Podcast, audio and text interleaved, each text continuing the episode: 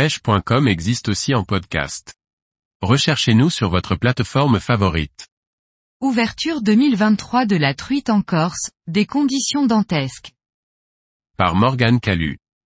En Corse aussi, l'ouverture de la truite est un rendez-vous incontournable pour les passionnés de pêche en eau douce.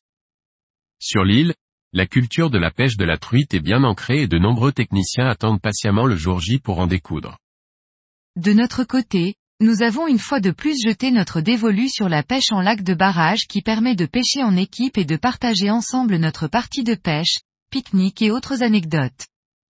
Cependant, tout ne s'est pas déroulé si facilement, la Corse ayant été frappée par la tempête Larisa durant le week-end d'ouverture. Le vent n'a pas faibli, il a même forci ce samedi d'ouverture. La tempête atteignant des pointes en rafale à 120 km heure sur notre spot. Il a donc fallu se résoudre à concentrer nos efforts sur les zones les plus abritées. À ce jeu-là, je démarre fort avec une première truite de 43 cm à l'ondulante.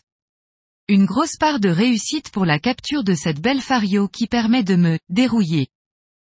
Peu de temps après, c'est Danny Frigo de la Team Ilex, venu directement de Normandie, qui capture une fario du même gabarit au Déracou d'Ilex. Globalement, nous arriverons à trouver quelques poissons au leurre métallique principalement. Les ondulantes, casting jig et tail spinner auront permis les captures du jour. Il fallait en effet pêcher lourd et dense pour vaincre le vent, gérer sa bannière et animer correctement son leurre. La plupart des captures ont été réalisées à la Ilex Native Spoon 7 et 9 grammes Pink Yamame, Ilex Tricoral Spoon et Ilex Deraku. Seul le petit Marc, du haut de ses 8 ans nous a gratifié d'une superbe action rivière en leurrant au leurre souple cette fois une fario de 43 cm. Il a su contrôler parfaitement son lancer, sa dérive et le combat brutal dans les tumultes. Le lac de barrage est très bas en vue d'anticiper la fonte des neiges. En Corse, les précipitations ont été abondantes cet hiver, ce qui laisse entrevoir une belle saison 2023. Nous croisons les doigts pour avoir quelques belles pluies au printemps et quelques orages en été, pour que les conditions restent optimales pour la survie des salmonidés.